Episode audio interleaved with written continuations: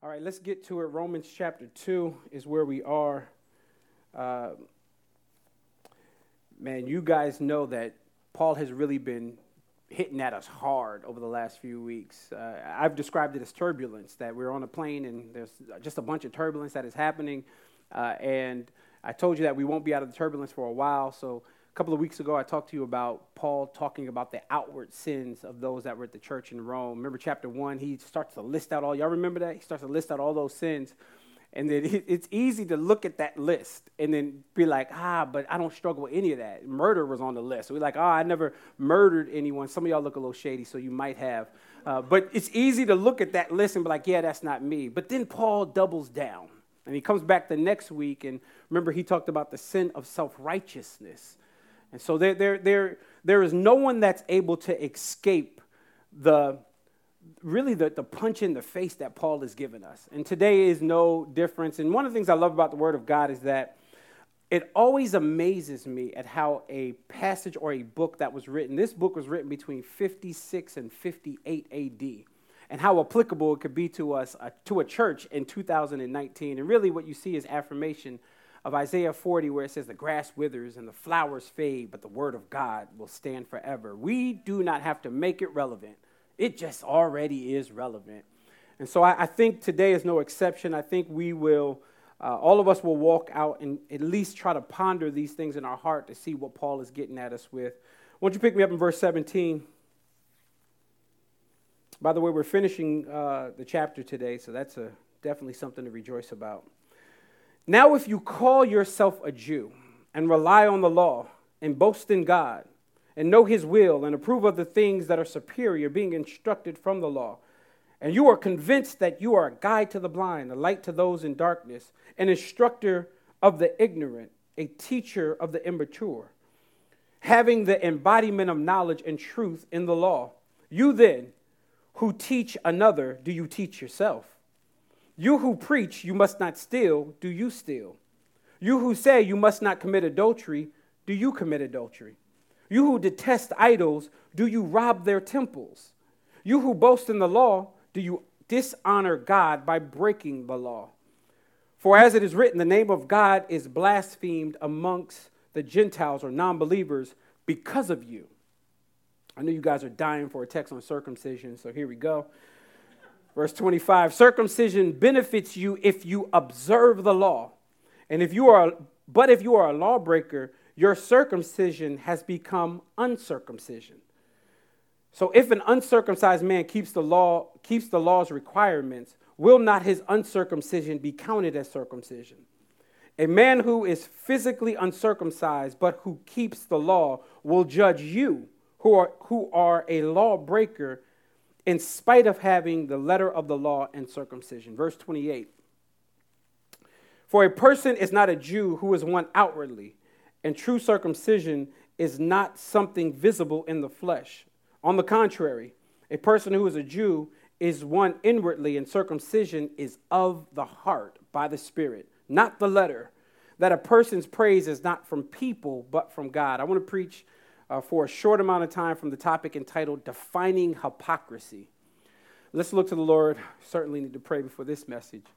Uh, Father, I, am uh, dependent on you. We are dependent on you. We need you to speak to us right out of your infallible word. We thank you, O oh God, that there is no contradiction in your word. There's, uh, your word is credible. There, there's, uh, there's nothing uh, that we can pull out and say, well, this doesn't apply to us, but all of it does, including this passage. So, Father, would you challenge us today? Expose in our heart hypocrisy. The reality is, even when I announced the title, some people checked out. Some people were like, ah, that's not me. I'm not hypocritical. Would you show us our hypocrisy today? Would you help us and move us to a place of repentance? Just like last week, you showed us our self righteousness, even though I think most of the room was quick to say, I'm not self righteous. Most of us will push against this idea of being hypocritical, but Lord, would you help us to see that we are and that we need your grace and we need your mercy and we need you to get at us through your word. It's in Christ's name we give all glory. Let everybody say amen. amen. Defining hypocrisy. Uh, when I was a kid, I had a group of friends, just a small group of friends that I rode deep with. We were really, really good friends. And when I look back at what made us friends, uh, it's interesting the things that we shared as common values, the things that brought us together were things uh, like uh, video games. We would spend hours upon hours. They would come to my house. Because uh, back in the day, you know, you'd have to actually have to go to someone's house to play the video game. Now, you know, today, you ain't even got to leave your house. My, my boys play uh, the game with somebody in Philadelphia, and they got headphones on, and they talking like the person's there. I think it's killing social skills. Uh, but nevertheless, back in the day, you actually had to get out of your house and go to your friend's house. So my friends would come over for hours, and we would play games, and I'd go to their house and we played games. So we were we had a common shared interest of video games. We also all played football. We were all on the same football team. Your boy was nice on the field. Uh, and so we all played football. And so there was a shared commonality we had. We also were, were connected through, all of us loved the Fugees. Y'all don't know nothing about Killing Me Softly, 1993. I played that thing over and over and over again. And so we, we, we all shared this same interest in those things. Here's one area that we did not share interest in was our involvement in church. So, so, so, when I was growing up, you know, I wasn't a believer at the time, but my parents made me go to church. Anybody grew up in a house like that? You ain't have an option whether you was coming to church or not. Like you got up, you, you went to church. And so my, my mother was deeply involved. My mother played the piano, so I had to go to rehearsals even though I wasn't singing. And uh, my, my father was a minister in most of the churches that we went to. And so I often had to go for extra meetings and and a whole bunch of stuff. So I was in church literally two or three times a week, every single week. And I realized that because my friends didn't share that same value, they did not go to church. Something in me said I should invite them to church. And so I built up enough courage one day. I went to my friends and I asked them, did they want to come to church with me? And their response, first of all, they declined. Their response to why they were declining really at the time was surprising, but now that I look back at it, I realize I've heard it so much on why people say this. This is what they said to me. They said, Nah, we're not going with you to church because the church is full of hypocrites. Has anybody ever heard that before? I didn't just hear it from some teenage boys, but even up until today, people often say to me that the church is hypocritical. And as long as I can remember, the local church has had a credibility problem. As long as I can remember, the local church has had an issue with the idea of hypocrisy. And at first, I thought that people would, would say this as an excuse on why not to go to church because they just wanted to rest on Sundays or they had some running around to do. But the longer I got around us, okay, let me talk about myself. The longer I saw my inconsistencies between what I said and what I did, the more I realized there's validity to what they said. And so when people look at the church, my deepest fear, even when I read this passage, is that they look at the church and they are not seeing the good that we're doing, but they're looking at the church and be like, hypocrites. And the reason I don't go to church is because, and some of y'all too, like they look at your life and they see hip, hypocrisy and it keeps them from coming to the church. Now, in reality, or really keeps them from coming to God. Now, in reality, all of us in this room, you'll never escape having a little bit of hypocrisy. We're sinful. You are a sinful, yes, you were saved from your sin, but you are still in the presence of sin. And there is sin still dwelling within your heart. Until you get with the Lord and there is no more sin, you'll always struggle with areas. And I think hypocrisy is one of them. But here, here's my goal today you might look at the, the, the gap between what you say and what you do just as a ditch. But the outside world sees the gap between what you say and what you do as the Grand Canyon. They look at the things that your profession and then your demonstration, and they walk away and be like, I ain't ever going to that church. She told me not to do that, but then she does it. He told me not to go there, but then he goes there. And so hypocrisy, hypocrisy will always somewhat reign within our hearts. My goal and my prayer all week long is that we would take the gap between what you do and say and at least shorten the gap so that people can at least see some progress. So let's dig into the text. We're not going to be here long, I can promise you that. Uh, but I, I will say this verse 17 to 20 don't miss your shouting moment. And the reason I'm saying that is because Paul has been beating us up since the end of chapter one. He finally gives us a little bit of breathing room. You, I talk about the turbulence. Verses 17 to 20 is when you take off your seatbelt and roam around the cabin. But do it quickly because he switches right back to rebuking us. Let's look at the text and see what he says. Verse 17 Now, if you call yourself a Jew and rely on the law and boast in God, know his will, and approve the things that are superior, being instructed from the law. And if you are convinced that you are a guide to the blind, a light to those in darkness, an instructor of the ignorant, a teacher of the immature, having the embodiment of knowledge and truth in the law. I counted, you don't have to count. I did the math for you. Paul just lays out 10 things. And the 10 things that Paul lays out that the Jews at the church at Rome were doing are all positive. Don't miss this. I, I, know because Paul has been hammering at us, and he'll hammer at us some more before the end of the chapter. It's easy for us to say that list is negative.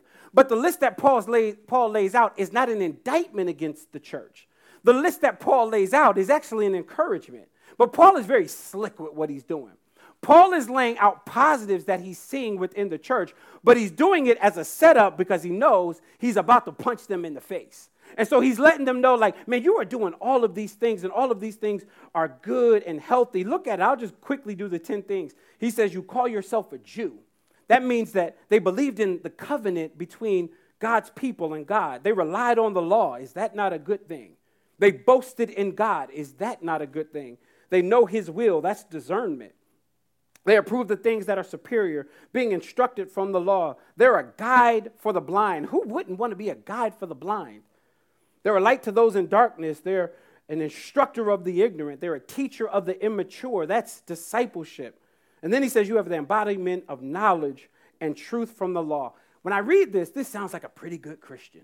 These are all things that I am aspiring to be. I want to be a guide to the blind, and I want to be a, a light to those that are in darkness. I want to be a teacher of the, of the immature. I want to disciple. And really, what Paul is doing, he's saying, Well done. He's applauding, saying, Praise God. He's giving them the Nancy Pelosi clap right here. He's applauding them right now because he knows he ain't going to be applauding them for long. But in this moment, what I want to do is, if Paul stops to celebrate the things that they are doing, I think it's important for us to press pause on the beat up and at least celebrate the things that you are doing.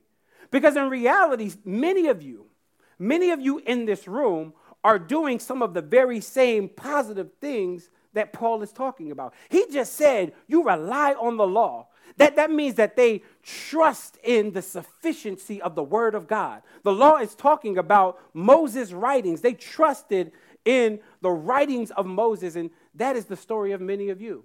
Many of you not just trust in the writings of Moses, Genesis, Exodus, Leviticus, Numbers, Deuteronomy, but you trust in the whole counsel of God's word, which is why you're willing to come here every week and help us to work through Romans. Why? Because you believe and you rely on the scriptures. And I love that. As a pastor, that makes my heart overjoyed. That makes my heart glad realizing that many of you in here, before you make decisions, you consult the word. That's relying on the word of God. There, there have been many of you that have come to me and said, uh, Pastor, I have this job opportunity coming up. But before I make the decision on it, I'm going to consult the word to see what it says about wisdom and discernment on decision making. That's relying on the word of God. Some of you in here have talked to me about strongholds and talked about habits that you can't break. And you say, Well, I know these habits I can't break, but I know the Word of God talks about strongholds. Let me get in the Word of God and do a study on what it means to break uh, this habit. Some of you have talked to me about emotional instability. And you've ran to the word to try to find areas where you can grow in your emotional health. Here's what I'm getting at I want to celebrate those of you in here that trust the word, that believe in the reliability of Scripture, that believe in the sufficiency of Scripture. So, Paul, he says here, listen, I'm proud of y'all. Y'all rely on the word. But you don't only rely on the law. He then goes on to say, I'll do a couple more, I can't do them all you boast in God.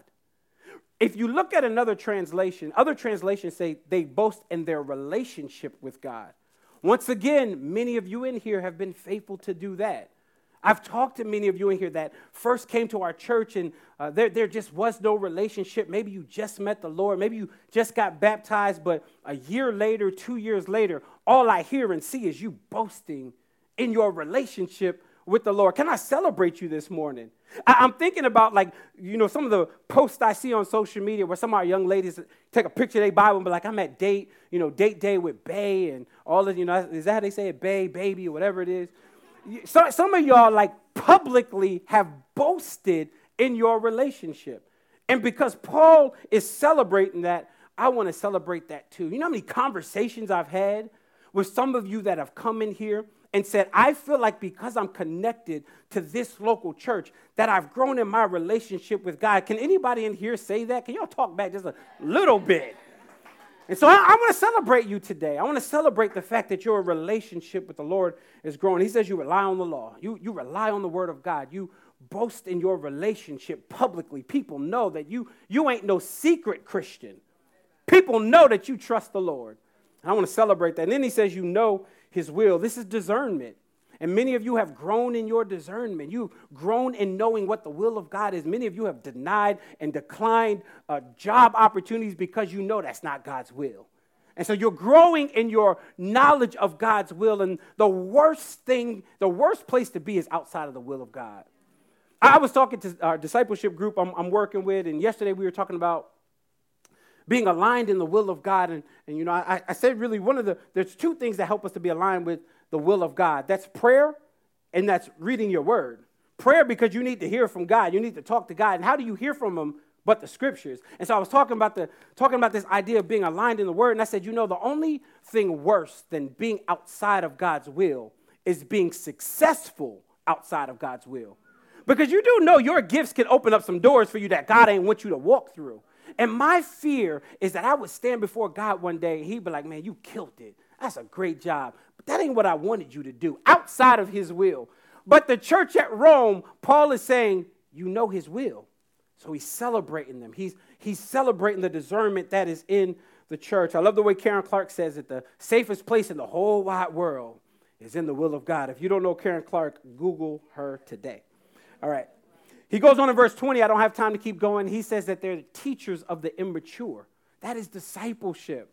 If you've been here for any amount of time, one of the things you'll hear me often say is that we need to grow in our discipleship. You've heard me say it if you were here for Vision Sunday, if you just joined the church and you are a part of our covenant community class, you've heard me often say we need to do better with discipleship. And let me celebrate because many of you have grown in discipleship. You've grown in connecting with a more spiritually mature person so that you can grow in spiritual maturity.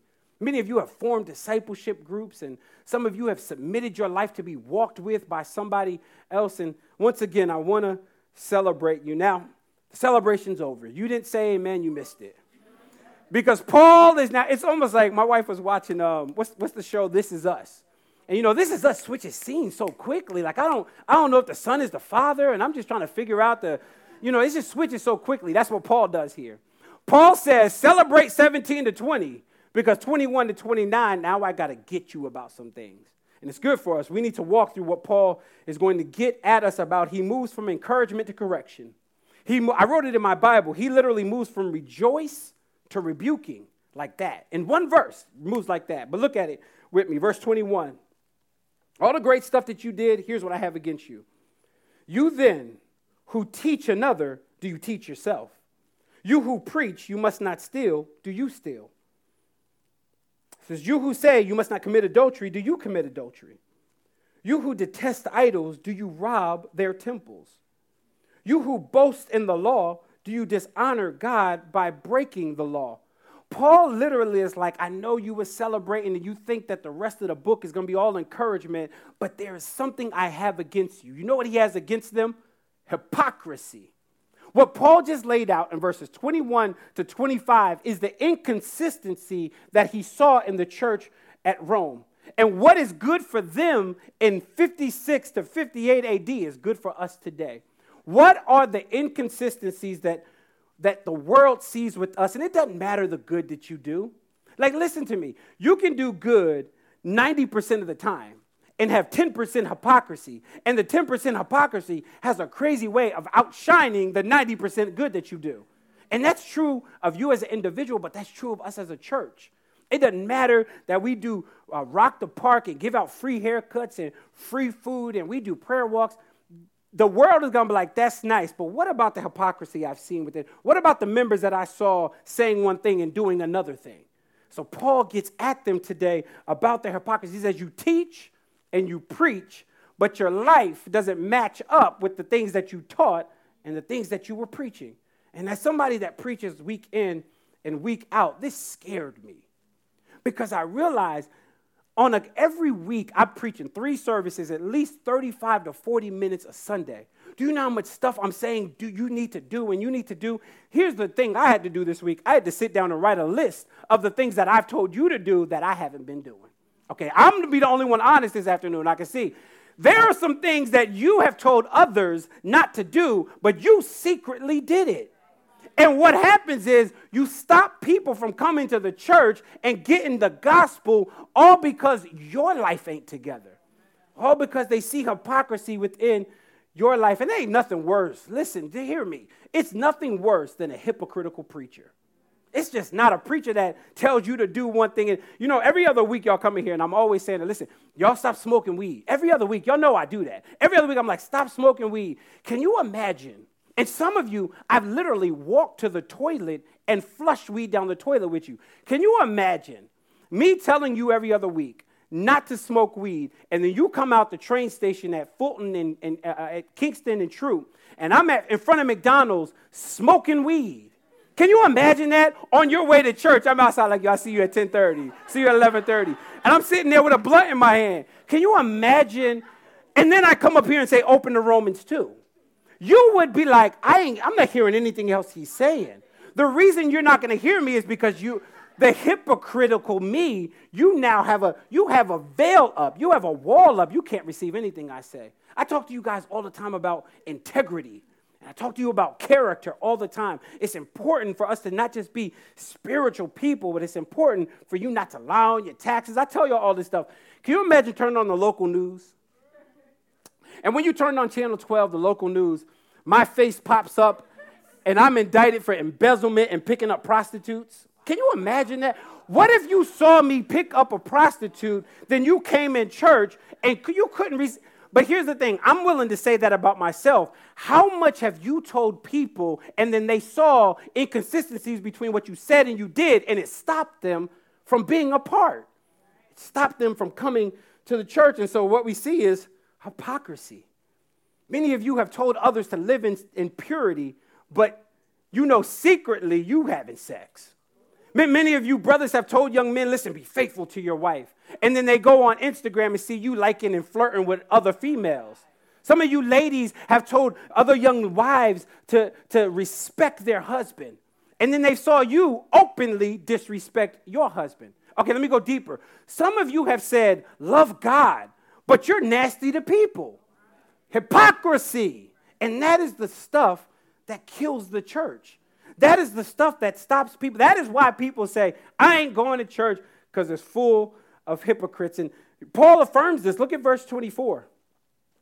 Verse 24, he says, For it is written, the name of God is blasphemed amongst the Gentiles. That word Gentiles really means unbelievers because of you. Because of your hypocrisy, people that don't know the Lord, you are hindering people's ability to hear the gospel. All because what you do and you say is a big gap in between it. And they see inconsistencies and they see uh, the contradictions. They see hypocrisy. Don't let your life be marked by hypocrisy. Don't let this local church be marked by hypocrisy. Let me go deeper. Don't let the body of Christ be marked by your hypocrisy. And this is a place, listen to me. This is a place where we try to, is a judgment free zone, zone. Yes, we want you to walk in freedom. We want you to walk in liberty. We want you to look more like Christ. But you should, the reason why people walk in hypocrisy is because they don't think that they can tell you their business without it going around the church. So we need, we need to be a place that's open. We need to have an atmosphere of repentance, an atmosphere that people can come to you and say, This is my brokenness, this is my inconsistency, this is my hypocrisy, and you ain't judging them because you like, I got my own issues.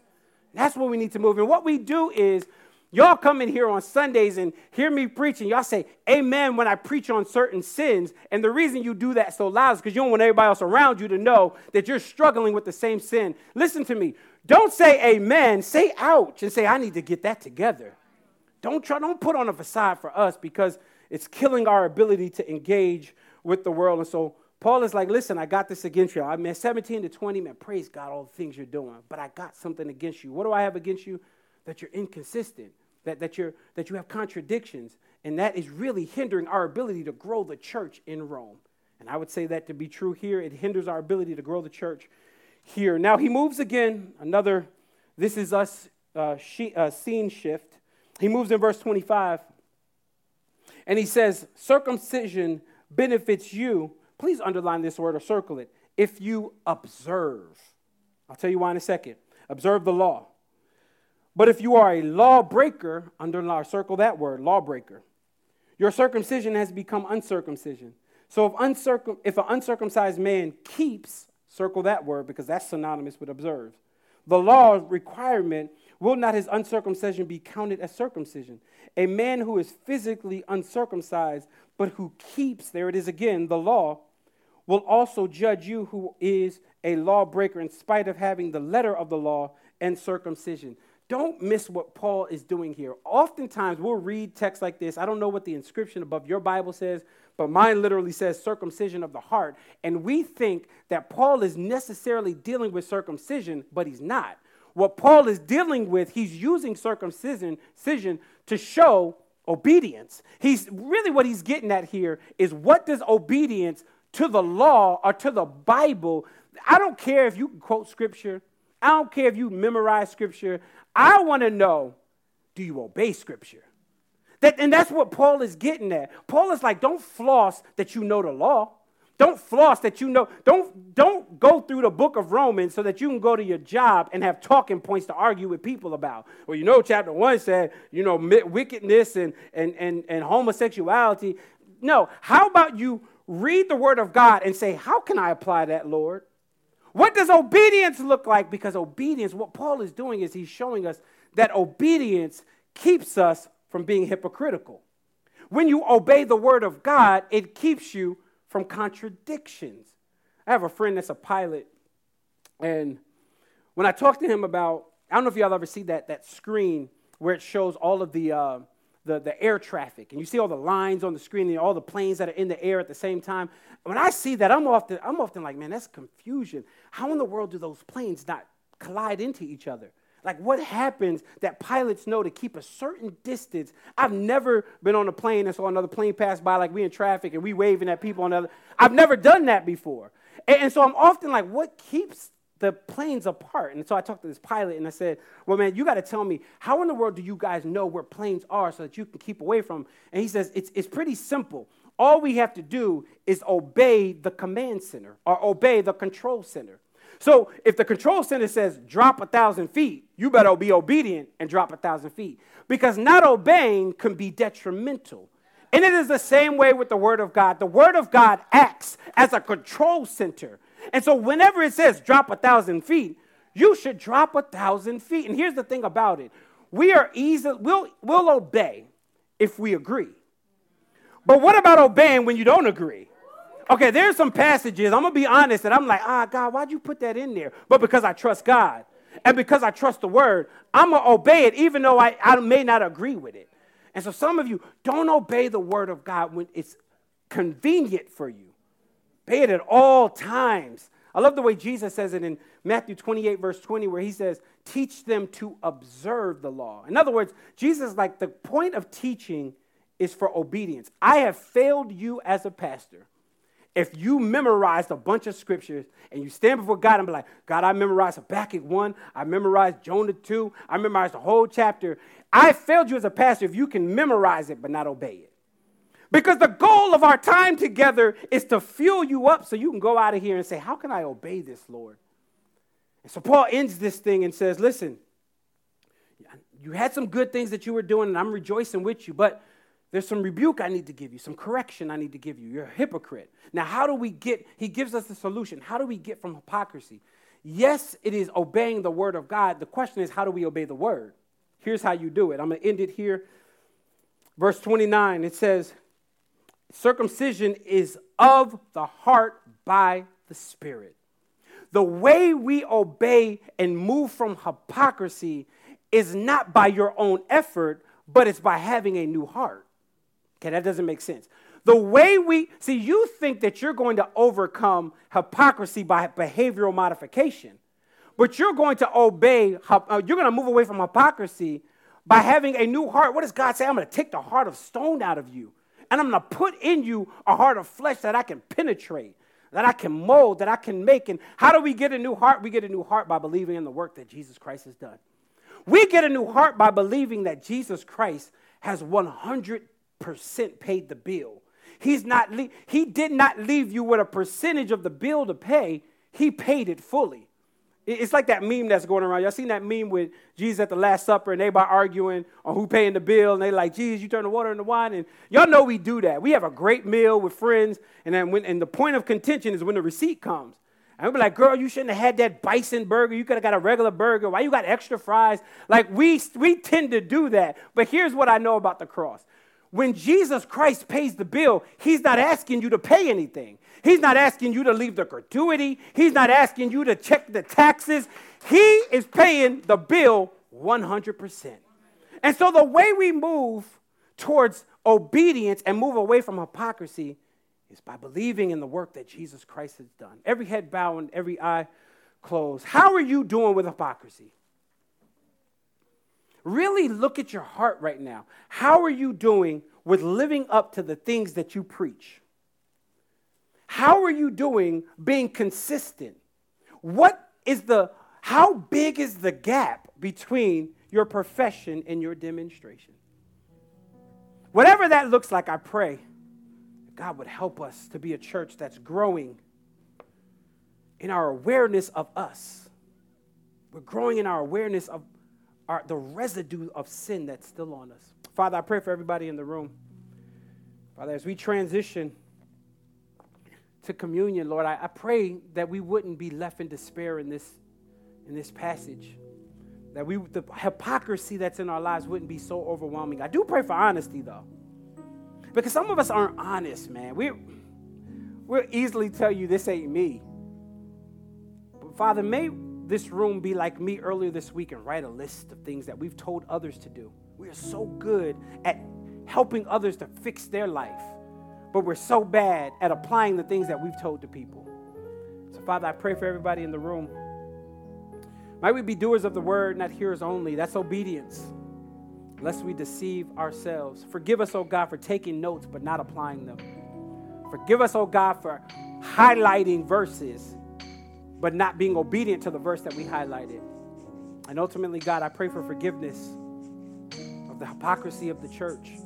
Pray for this local church, but I pray for every single church that names the name of Jesus Christ. May we be more consistent by the things that we say and we do. It's in Christ's name we pray. Amen.